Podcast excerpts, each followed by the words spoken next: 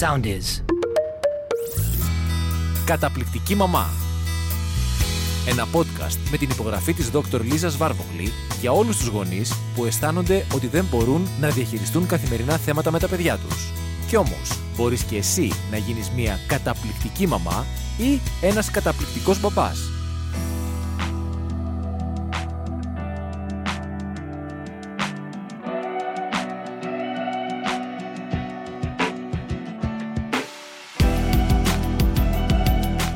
Γεια σας! Είμαστε σήμερα σε ένα ολοκένουργιο επεισόδιο της σειράς Καταπληκτική Μαμά. Είμαι η Λίζα Βάρβογλη και μαζί μας έχουμε την Λίλια Ζησοπούλου. Σήμερα θα μιλήσουμε για ένα θέμα που πάλι απασχολεί όλες τις ηλικίες και θεωρώ όλους τους γονείς αλλά και τους εκπαιδευτικούς γιατί έχει να κάνει με την ικανότητα ενός παιδιού να μπορεί να διαχειριστεί τη ματέωσή του. Και όταν λέω ματέωση εννοώ οτιδήποτε έχει να κάνει με ένα όχι ή με ένα όριο ή με κάτι που το παιδί επιθυμούσε και δεν μπόρεσε να πάρει. Αυτή λοιπόν η αίσθηση της ματέωσης είναι ότι ήθελα, μου άξιζε, επιθυμούσα, περίμενα κάτι και η προσδοκία μου διαψεύστηκε. Το συνέστημα που ακολουθεί στα παιδιά είναι η ματέωση και αυτή η ματέωση δεν είναι μόνο ένα συνέστημα, είναι και μια συμπεριφορά όπως ξέρουμε, που τη βλέπουμε και στο σπίτι και στο σχολείο. Να ξεκινήσουμε όμως, Λίλιαν, έτσι από το σχολείο και να πούμε τι βλέπουμε στο σχολείο όταν ένα παιδί ματαιωθεί; Ματέωση στο σχολείο; Πολύ συχνά. Χάσαμε στο αγαπημένο μας παιχνίδι της γυμναστικής με τους φίλους μας. Συγχωρά. Εντάξει, την αλήθεια τώρα μεταξύ μας. Πόσοι δεν έχουμε δει παιδιά να έχουν εκρήξει θυμού εξαιτίας ενός χαμένου παιχνιδιού. Ω, βέβαια. Να κλωτσάμε μπάλες και όποιον πάρει ο χάρος, να σπρώχνουμε θρανία, να σπρώχνουμε στι μαθητέ μας. Ε, απλά και μόνο για να καταλήξουμε να απομονωθούμε κάπου μέχρι να μας περάσουν τα νεύρα μας. Ναι. Ή ακόμη και να βρίζουμε και να φωνάζουμε. Και με φρασιολογία που δεν επιτρέπεται σε παιδιά δημοτικών Ακριβώς. ή ακόμη και σε μεγαλύτερα. Να κλωτσάμε θρανία, καρέκλες, τσάντες, Ω, ναι. σκύλους, γάτες, οτιδήποτε έμψυχο ή άψυχο βρίσκεται μπροστά μας. Δυστυχώς, αυτή είναι η έννοια, αυτό βλέπουμε συνήθως σε ένα παιδί που έχει ματέωση. Μια βίαιη συμπεριφορά πολλές φορές, η οποία πυροδοτείται από αυτό το πάρα πολύ έντονο συνέστημα που νιώθει το παιδί μέσα του γιατί αισθάνεται ότι έχει αδικηθεί αισθάνεται ότι αυτό που προσδοκούσε και- και που ήταν κατά κάποιον τρόπο δι- θα έπρεπε να είναι δικό του δεν είναι. Και άρα λοιπόν διαμαρτύρεται με αυτόν τον τρόπο. Και εκείνη τη στιγμή η λογική δεν πρετανεύει αντίθετα βγαίνει το ένστικτο και η ενστικτόδης αντίδραση του αμ, να βγάλω προς τα έξω αυτό το πολύ δυνατό συνέστημα όχι από κακία. Και θέλω να το τονίσω αυτό εκείνη τη στιγμή είναι πραγματικά ανικανότητα διαχείρισης του εαυτού, ανικανότητα αυτορύθμισης. Εκείνη τη στιγμή το παιδί αυτό όντως δεν ξέρει πώς να διαχειριστεί τη ματέωσή του, γιατί όταν νιώσει κανείς ότι ματαιώνεται, όταν φτάσει σε αυτή τη διαδικασία του να νιώσει αυτή την απειλή αν μπορούμε να το πούμε έτσι, είναι μια αίσθηση ότι από κάτι απειλείται, από αυτό που έχασε, τότε αυτό το παιδί μπαίνει στη διαδικασία της μάχης φυγής ή παγώματος που είναι η νευρολογική διαδικασία της αντίδρασης του στρες. Αρχίζει λοιπόν στο αίμα του να κυλάει η κορτιζόλη, η αδρεναλίνη, η κορτικοτροπίνη, οι ορμόνες του στρες και τι γίνεται όταν έχουμε την αντίδραση του στρες στον οργανισμό μας. Κατεβάζει ρολά ο εγκέφαλός μας, το τμήμα του εγκεφάλου που σχετίζεται με τη λογική και με την καλή διαχείριση των καταστάσεων γύρω μας και πάμε με το ένστικτο. Και το ένστικτο εκείνη τη στιγμή λέει είσαι σε κίνδυνο, κάτι σε απειλεί, το ότι έχασε η ομάδα σου στο παιχνίδι της γυμναστικής, στο ότι πήρες κακό βαθμό, στο ότι ζήτησες από τον γονιό σου να σου πάρει ένα παγωτό, ξέρω εγώ, και σου είπε όχι, ότι στο σούπερ μάρκετ σου είπε δεν θα πάρεις ε, τα μπισκότα που θέλεις και ούτω καθεξής. Και έρχεται η ενστικτόδης αντίδραση και αυτό είναι που βλέπουμε συμπεριφορικά. Και το βλέπουμε πολύ. Έτσι δεν είναι; Και τι κάνουμε; Και τι κάνουμε; Αναρωτιόμαστε όλοι. Ναι. Ποιος είναι ο σωστός τρόπος διαχείρισης; Να πω ποιος είναι ο λάθος τρόπος. Ω, ναι. Μια που, Και- μια που ξεκινήσαμε, Ναι, ναι, ναι. ίσως δεν ήταν ρητορική ερώτηση, γιατί νομίζω ότι ένα πράγμα που ξεχνάμε σε αυτές τις περιπτώσεις είναι ότι εκείνη την ώρα δεν πρετανεύει η λογική, δηλαδή κυριολεκτικά, και το είπα, του κατεβάζει ρολά, δεν σταματάει να λειτουργεί, προφανώς και αιματώνεται ο εγκέφαλος και λειτουργεί, αλλά το παιδί εκείνη την ώρα δεν έχει πρόσβαση στο κομμάτι, στο λογικό του κομμάτι, στο κομμάτι που του λέει αυτό είναι σωστό, εκείνο είναι λάθος, πρέπει να πράξεις έτσι, έτσι, έτσι, έτσι. Εκείνη τη στιγμή λοιπόν αντιδρά ενστικτοδός. Άρα το να τιμωρήσουμε ένα παιδί επειδή ενστικτοδός αντέδρασε κατά αυτόν τον τρόπο είναι λάθος. Η τιμωρία εκείνη τη στιγμή δεν θα βοηθήσει αυτό το παιδί, ίσα ίσα προσθέτει ακόμα περισσότερο και στο ψυχικό του πόνο, αλλά και στην αίσθηση της προσβολής και στην αίσθηση ότι κανείς δεν με καταλαβαίνει. Άρα θέλουμε λίγο να πάμε ένα βήμα από αυτό και να σταματήσουμε να θεωρούμε ότι η τιμωρία είναι πανάκια ή η τιμωρία θα αλλάξει κάτι. Μια τιμωρία, ναι, μπορεί να καταστήλει πρόσκαιρα εκείνη τη στιγμή μια συμπεριφορά και όχι και πάντα, εδώ που τα λέμε, αλλά δεν διδάσκει τίποτα στο παιδί. Και εμείς θέλουμε να μάθουμε το παιδί μας να διαχειρίζεται πράγματα, να μάθει καινούρια πράγματα, να μάθει τρόπους και να ξεφύγει από αυτή την τυραννία του ματαιώθηκα, αγχώθηκα, θύμωσα και μπαμ έκανα έκρηξη και όποιον πάρει ο χάρος. Θέλουμε να του μάθουμε να διαχειρίζεται τη ματέωσή του. Γιατί θα έχει ματέωση, είτε είναι 5, είτε 15, είτε 45, ή 105 χρονών. Είναι μέσα στη ζωή. Το θέμα είναι πώς θα τη διαχειριστεί. Όχι να το τιμωρήσουμε για να μην ξεσπάσει, να μην έχει ξέσπασμα, αλλά να του δείξουμε το σωστό τρόπο. Τι κάνουμε λοιπόν στο σχολείο; Κοινή πρακτική. Κοινή πρακτική, ναι. Πολύ σημαντικό, όντως δεν μαλώνουμε ποτέ το παιδί. Δεν πάμε ποτέ αγριεμένοι κι εμείς να του εντεινουμε ακόμη περισσότερο αυτό το συνέστημα, το ήδη θε- τεταμένο που νιώθει. Η πρώτη μας σκέψη είναι ότι προσπαθούμε να το καλμάρουμε, να το ηρεμήσουμε. Έχουμε, πιστεύω, εκείνη τη στιγμή το δικαίωμα να του πούμε ότι ξέρεις κάτι, δεν μ' αρέσει αυτό που κάνεις τώρα. Είναι κάτι που το βιώνουμε και εμείς εκείνη τη στιγμή. Μπορείτε για τη σωματική του ακαιρεότητα ή των γύρων του. Μπορούμε να του το εξηγήσουμε ότι αυτό που κάνεις δεν μ' αρέσει γιατί ανησυχώ ότι μπορεί να χτυπήσεις. Σίγουρα. Ε, πιστεύω είναι πολύ σημαντικό με όμορφο τρόπο, με γλυκό τρόπο να του δείξουμε ότι καταλαβαίνουμε και εμείς πώς νιώθει. Εντάξει, έχουμε περάσει από παιδιά Ναι. Το και νούμερο εμείς ε- ξέρουμε πώς Το είναι. νούμερο ένα είναι αυτό. Αυτή η ενσυναίσθηση, αυτή η κατανόηση, αυτή, α- αυτή η κουβέντα του ναι μωρέ, σε καταλαβαίνω. Και όταν έρθει και από το δάσκαλο, όταν έρθει από το γονιό αυτό το σε καταλαβαίνω, νομίζω είναι βάλσαμο εκείνη την ώρα σε αυτή την ψυχούλα. Γιατί αυτό το σε καταλαβαίνω είναι ότι είμαι από εδώ μαζί σου από την ίδια πλευρά και κυριολεκτικά ή μεταφορικά σου κρατάω το χέρι. Δεν είσαι μόνος σου σε αυτή τη φουρτούνα που περνάς. Πόσο ωραίο είναι αυτό.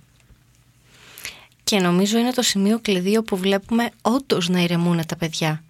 Στην αρχή συνήθως σε κοιτάνε με δυσπιστία, σου λένε «Μ, Τι λέει από αυτή;» μέσα τους καταλαβαίνει εσύ τώρα. Όταν όμως το εξηγήσεις ότι ναι, και εγώ όταν ήμουν μικρή πολλές φορές αντιδρούσα έτσι. Αλλά κατάλαβα ότι μάλλον δεν με βοηθούσε γιατί ε, μπορεί να χτυπούσα, μπορεί να συνέβαινε κάτι άλλο άσχημο. Και τελικά κατάλαβα ότι δεν ήθελα αυτό στην πραγματικότητα, δεν ήθελα να συμβεί αυτό είναι ένας τρόπος σιγά σιγά για να αρχίσουμε να συνδεόμαστε με τα παιδιά και να συνδέονται και αυτά μαζί μας. Είναι αυτό που είπες Λίζα, ότι πρέπει να νιώσουν ότι και εμείς το έχουμε βιώσει όλο αυτό. Έτσι, ναι. Γιατί αυτό που θα μας φέρει πιο κοντά τους και αυτά πιο κοντά μας θα μας ανοίξει αυτή την πορτούλα, λίγο σε- σε δεύτερο χρόνο, τη- την πορτούλα της λογικής. Να μπορέσουμε να κάνουμε αυτή τη συζήτηση. Τι πήγε στραβά, Ακριβώς. τι θα μπορούσαμε να είχαμε κάνει καλύτερα, τι περιμέναμε να γίνει και δεν έγινε, γιατί δεν έγινε, ποια ήταν η δική μας συμβολή σε αυτό και ούτω καθεξής. Και νομίζω εδώ πέρα κάποιες από τις απλές τεχνικές διαχείρισης του στρες μπορεί να είναι πολύ πολύ βοηθητική.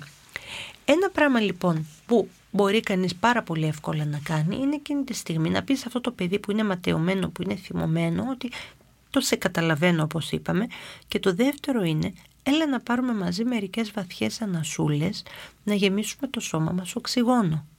Για παράδειγμα, ή για να γεμίσουμε το σώμα μας ενέργεια, ή για να ηρεμήσουμε, αν και σε ένα παιδί δεν αρέσει η λέξη να του πούμε να ηρεμήσουμε, γι' αυτό προτιμώ να πούμε να πάρουμε βαθιές ανασούλες, να γεμίσουμε οξυγόνο, να γεμίσουμε ενέργεια, να διώξουμε την κακή μας ενέργεια ή το θυμό μας ή οτιδήποτε. Αυτό είναι ένα δεύτερο σημείο. Ή αν έχουμε κάποιες από αυτές τις α, μπαλίτσες που τις ζουλάμε και μας βοηθάνε με το στρες ή αν έχουμε από εκείνη και τα ωραία τα πλαστικά πραγματάκια που δεν ξέρω το όνομά τους που τα πατάμε και κάνουν pop έτσι από την άλλη πλευρά μπαίνουν, βγαίνουν, πώς τα λέμε; Pop it. τα pop, ναι τα pop it, σε άπτες τα ελληνικά εννοείται ή κάτι τέτοιο ή οτιδήποτε είναι κάτι που δίνουμε σε ένα παιδί το πιάνει με τα χέρια του και βγάζει έτσι αυτή την ένταση που έχει μέσα του, αυτό είναι ένα δεύτερο πολύ καλό βήμα για να αρχίσει λίγο να καταλαγιάζει όλο αυτό το, το έντονο συνέστημά του. Και πόσο ωραίο αυτό που είπες και το έχουμε συζητήσει και άλλες φορές. Η σύνδεση με τη δική μας εμπειρία. Το να πούμε σε ένα παιδί ότι ναι και εγώ όταν ήμουνα στην ηλικία σου μου είχε συμβεί αυτό εκείνο και τ' άλλο. Και ξέρω ότι τις αγαπάς αυτές τις προσωπικές ιστορίες, εξομολογήσεις κτλ. Ε, η αλήθεια είναι ότι μ' αρέσει να προσπαθώ να βάζω τους μαθητές μου και τις μαθήτριές μου στη θέση μου. mm Πώς έχω νιώσει εγώ όταν ήμουν παιδί ή ακόμη και τώρα που είμαι μεγάλη, τι θα ένιωθα; Σε αυτή την περίπτωση, τι θα νιώθατε εσείς μάλλον σε αυτή την περίπτωση τη δική μου; Ε, βρίσκω ότι με βοηθάει πολύ στη σύνδεσή μου με τα παιδιά. Ε, προσωπικά επειδή ήμουν από τη φύση μου παιδάκι που μου άρεσε να παίρνω μέρος στα αθλήματα και να τα πάει καλά η ομάδα μου και εγώ μικρή, πολύ μικρή, δεν διαχειριζόμουν όντως πολύ καλά το, Τη την ήττα αυτή. μου, Ναι. την οποιαδήποτε μη επιτυχία μου. Ήμουνα λίγο τελειομανής. Εντάξει, στην πορεία το δούλεψα φυσικά. Όντως ήμουν από τα παιδάκια που αντιδρούσα λίγο έντονα. Όχι στο βαθμό που περιέγραψα, αλλά πολλές φορές μπορεί να έλεγα «Έλα, δεν θέλω να μου μιλήσεις τώρα, άσε με μόνη μου». Ή το δεν θέλω να παίξω άλλο. Στο Α, παιδάκι ναι, που χάνεις ναι, στο ναι, ναι, επιτραπέζιο. ναι. Πόσο κλασικό. Σηκώνεται και δεν θέλει να παίξει άλλο ή δίνει μία στο επιτραπέζιο και το σκορπίζει γύρω-γύρω. Ναι, ναι, εγώ δεν πιστεύω να με έχει δει κανείς σας. όχι, όχι, όχι. Όχι εδώ. Ε, σιγά σιγά όμως όταν περνούσε λίγο η ώρα και έβλεπα τους άλλους να συνεχίζουν να παίζουν, να περνάνε καλά και εγώ να βλέπω ότι έχω χάσει, καταλάβαινα ότι μήπως τελικά το αντίκτυπο του να δεχθώ λίγο τη ματέωσή μου είναι μικρότερο από το να χάσω όλο αυτό το, παιχνίδι. όμορφο που Μεγάλη ζουν οι, χασούρα. οι υπόλοιποι. Τελικά. Βέβαια. Και όταν λοιπόν ήμουν ήρεμη και ένας ενήλικας ήταν πλέον σε θέση να τον ακούσω και να συζητήσει μαζί μου, μέσα από συζήτηση πάντα καταλήγαμε σε αυτό. Ότι, οκ, κάποιες φορές θα χάσουμε, κάποιες φορές θα γίνει κάτι που δεν θέλουμε. Πρέπει να μάθουμε να το διαχειριζόμαστε γιατί στην πραγματικότητα μας ενδιαφέρει να περάσουμε καλά, να διασκεδάσουμε με τους φίλους μας. Όχι πάντα το αποτέλεσμα να είναι το επιθυμητό ή η νίκη ή σε όλα να είμαι ο καλύτερος. Δεν γίνεται. Γιατί αν ήμασταν σε όλο ο καλύτερος ή οι καλύτεροι και αν κάθε φορά νικούσαμε εμείς θα ήταν στη δική μας θέση τη στεναχώριας ο φίλος μας. Και ο φίλος μας δεν θα ήθελε να παίξει μαζί μας και άρα δεν θα υπήρχε παιχνίδι. Και καμιά φορά τον το ρίξουμε και στην πλάκα έτσι και με λίγο χιούμορ δώσουμε σε ένα παιδί να καταλάβει πώς είναι η κατάσταση όπως είπες και εσύ που τους βάζεις αυτό το ρόλο να σκεφτούν τη δική σου θέση. Όταν βάλουμε το παιδί να σκεφτεί και τη θέση του συμπέκτη ή του του φίλου τους, της ομάδας, των άλλων παιδιών στην ομάδα κτλ. Το κινητοποιούμε λίγο να βγει από αυτό το στενάχωρο κομματάκι στο οποίο έχει κλειδωθεί που είναι εγώ ο καημένος, εγώ που είμαι το θύμα, εγώ που έχασα και να αρχίσει να σκέφτεται και άλλα πράγματα, το πώς νιώθουν οι άλλοι, το ποια είναι η αξία του παιχνιδιού. Και έχει νομίζω μεγάλη σημασία να γίνεται από μικρή ηλικία πολλή συζήτηση σχετικά με το ότι το παιχνίδι είναι για να περνάμε καλά και όχι για να κερδίζουμε. Ναι, σε κάποια παιχνίδια προφανώς αργότερα είναι σημαντική και η νίκη, αλλά δεν είναι σημαντική στο δημοτικό ενδεχομένως ή δεν είναι πάντα σημαντική. Και θέλουμε να το διδάξουμε αυτό σε ένα παιδί. Και νομίζω ότι με αυτή την κουβέντα σήμερα που κάνουμε και μιλάμε για την διαχείριση της ματέωσης ειδικά έτσι στο, στο παιχνίδι, απαντάμε και σε ένα άλλο ερώτημα που είχαμε θέσει σε προηγούμενο podcast που λέγαμε πώς μπορώ να κάνω το παιδί μου ευτυχισμένο. Και αυτός είναι ένας έμεσος τρόπος να το κάνουμε ευτυχισμένο, να το βοηθήσουμε μάλλον να είναι ευτυχισμένο, γιατί του δείχνουμε πώς να παίζει, πώς να χάνει, πώς να αποδέχεται το λάθος του συμπέκτη στην ομάδα, το ότι δεν ήταν εκείνη τη φορά ο καλύτερος στο παιχνίδι ή ο τυχερότερος στο επιτραπέζιο ή οτιδήποτε, αλλά ότι παρόλο που έχασε μπορεί να έχει πράγματι περάσει πάρα πολύ καλά. Και τι μετράει; Τελικά να κερδίσουμε ή να περάσουμε όμορφα. Ε, νομίζω το δεύτερο, σε αυτό συμφωνούμε όλοι. Να το πάω και ένα βήμα, παρα... Ναι. ναι. να το πάω και ένα βήμα παρακάτω. Από μια εμπειρία φετινή, στην τάξη μου, ως ενήλικας πλέον. Ε, εκεί στα Χριστούγεννα, κοντά στις γιορτές των Χριστουγέννων, αποφασίσαμε με τα παιδιά να κάνουμε ανταλλαγή χριστουγεννιάτικων δώρων. Είχαμε βάλει ένα budget συγκεκριμένο για να μπορούν να ανταποκριθούν όλες οι οικογένειες ε, και φέρνανε τα παιδιά από ένα δωράκι το καθένα, το βάζαμε κάτω από το χριστουγεννιάτικο δέντρο σε κλειστή σφραγισμένη σακουλίτσα και στο τέλος με, με τυχαίο τρόπο διαλέγαμε αριθμό, τα δωράκια ήταν αριθμημένα και διάλαγαν το δικό τους δωράκι. Όλοι οι μαθητές μου ενθουσιάστηκαν, τους άρεσε πάρα πολύ. Όποιο δωράκι και να τους ε, πετύχαινε, ναι, σε άλλα παιδάκια πέτυχαν πιο ωραία στα δικά τους μάτια δώρα. Είχα και μία μαθήτριά μου η οποία δεν της άρεσε καθόλου το δωράκι που της έτυχε. Συμφορά. Υπήρχε, ναι. Και στο μικρό κοσμό τους πολύ μεγάλο όλο αυτό. Και το καταλαβαίνω εννοείται. Υπήρχαν δωράκια που περίσεψαν γιατί αφενός είχα συμπληρώσει εγώ ίδια κάποια για να υπάρχει ε, περίσευμα σε περίπτωση που κάποιο παιδάκι δεν μπορέσει να φέρει, αλλά κιόλας λείπανε τη μέρα που έγινε η ανταλλαγή δύο-τρία παιδάκια. Και μου ζήτησε να αλλάξουμε το δώρο, με, να το ξανακλείσουμε, να το ξανασφραγίσουμε και να το βάλουμε πίσω στο δέντρο και να διαλέξει ένα άλλο. Μάλιστα. Και... Και εντάξει, ε, επειδή όπως έχω πει θέλω να είμαι πάρα πολύ δίκαιη, Δεν συμφώνησα. Θα ήταν πολύ εύκολο να συμφωνήσω, να κάνω το χατήρι στη μαθητριά μου, να ενθουσιαστεί με το άλλο της δωράκι και Ή όλα. όχι. Ή Ναι, όχι όμως, ναι, γιατί σωστά. Πώς το ξέρουμε ότι θα ενθουσιαζόταν. Μπορεί επίσης να μην της άρεσε και να έλεγε «Α, κυρία, δεν μ' αρέσει ούτε αυτό». Να ανοίξουμε, κυρία, να το κλείσουμε και αυτό και να ανοίξουμε ένα τρίτο δωράκι. Ποιος μας το λέει, έτσι δεν είναι; Ότι θα έχει και happy ending. Σαφώς. Ε, και τελικά δεν της το έκανα το χατήρι. Για πάρα πολλή ώρα ήταν Κάπως. όχι ευτυχισμένη με την έννοια που έχουμε θέσει ναι. και σε προηγούμενο podcast. Ήταν λίγο μουτρωμένη, ήταν λίγο γκρινιαρούλα. Το συζητήσαμε.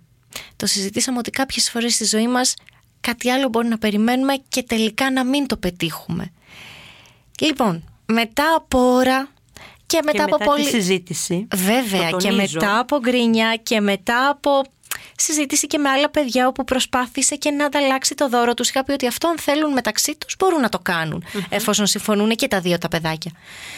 Ε, αυτό το συγκεκριμένο δωράκι που δεν της άρεσε έγινε το έναυσμα η μισή τάξη, μάλλον παραπάνω από τη μισή τάξη, να παίξουν όλοι μαζί, γιατί αποφάσισαν ότι ήταν ένα, ήταν ένα λούτρινο και ήταν έτσι πολύ ωραίο ζουλιχτό και πολύ όμορφο, ε, ότι είναι εξαιρετικό αν το πετάξεις στον αέρα και τρέξεις να το πιάσεις. Ω, τι ωραίο παιχνίδι και με πολλή κινητικότητα. Ναι.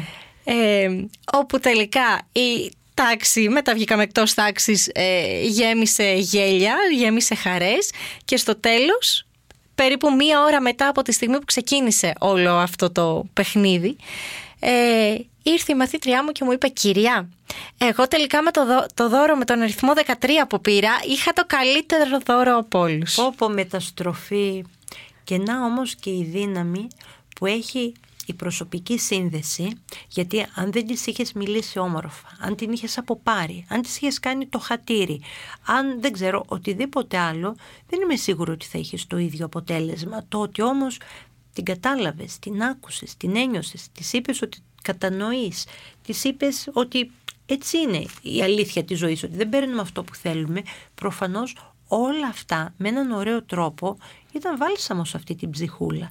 Και κάπου λοιπόν ηρέμησε αυτό το παιδάκι, άκουσε το μάθημα πίσω από το συμβάν και τελικά νομίζω πήρε την καλύτερη ανταμοιβή. Όχι απλώς το ωραίο ζουλιχτό λούτρινο παιχνιδάκι, αλλά τη χαρά όλης της τάξης και αυτό είναι και ευτυχία. Πάλι το κολλάω με το προηγούμενο podcast περί ευτυχίας. Ότι από κάτι μικρό, από κάτι ασήμαντο, μπορεί να υπάρξει το γέλιο, η σύνδεση, η καλή διάθεση, το περάσαμε όμορφα. Ακόμα και αν κράτησε λίγα λεπτά. Αλλά είναι μια καλή στιγμή. Και αυτό νομίζω είναι κάτι που πρέπει να κρατήσουμε.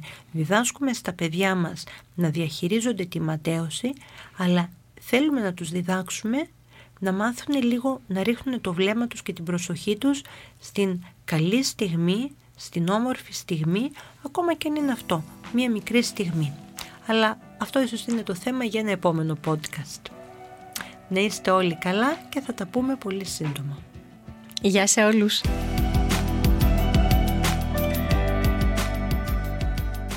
Ακολουθήστε μας στο Soundees, στο Spotify, στο Apple Podcasts και στο Google Podcasts.